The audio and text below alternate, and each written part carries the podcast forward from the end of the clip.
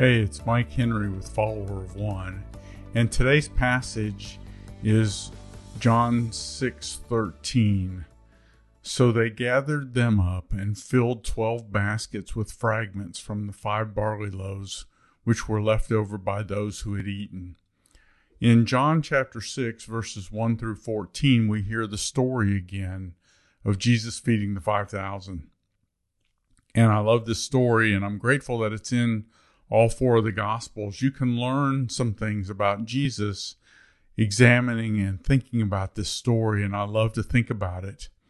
I love how Jesus sets this whole thing up.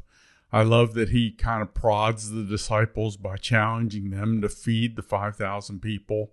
And we talk about that in a previous episode. Uh, this is our two hundred twelfth episode, according to my records for daily episodes. Episode ninety-five, we'll put uh, links to the show notes.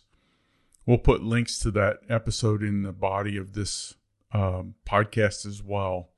But that was the first time I talked about this episode.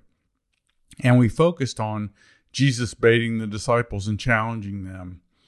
But this, I come back, it's somewhat similar message, but today I want to focus on the twelve full baskets. There were twelve baskets left over, and all four of the accounts record the fact that there were twelve baskets left. In fact, the other three accounts, Matthew, Mark, and Luke, all have the word full in there somewhere if you look in the New American Standard.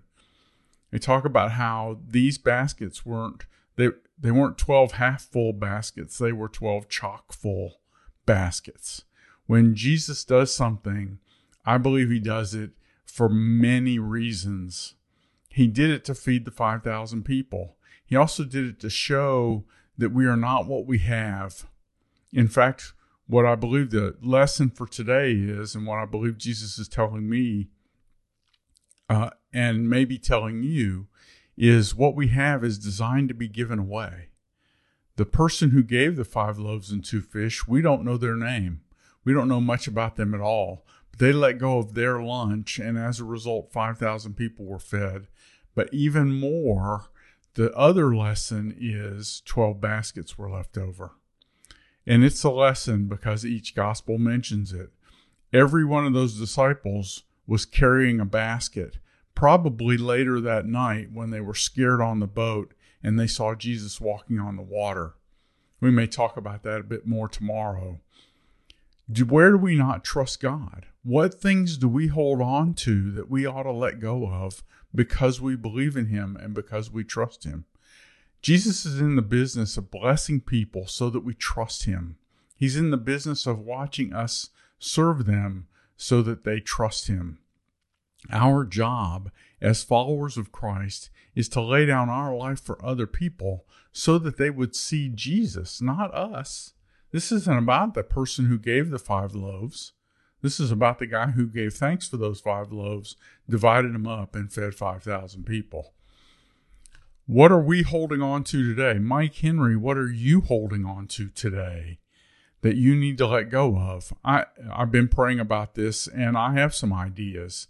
There are certain things about my time and my energy and how I work that I believe God's challenging me to release to him, so that I can see him work. It's not my activity that makes me successful. It's his will that drives me to glorify him. And as long as I can define success by making Jesus visible, then I get to be successful. That's a whole other story. That's something else that's rattling around in my brain, is how we define success. Rather than study myself and my situation and my own five loaves, Jesus would have me give that away so that he becomes visible. What's he asking you to do today? Look around. Think about your coworkers. Think about the people who come across your path. Look for something that Jesus calls you to give away. Let's do something a little stupid today. Let's do something that looks a little radical for the sole purpose of hoping that Jesus would become visible in the lives of our friends.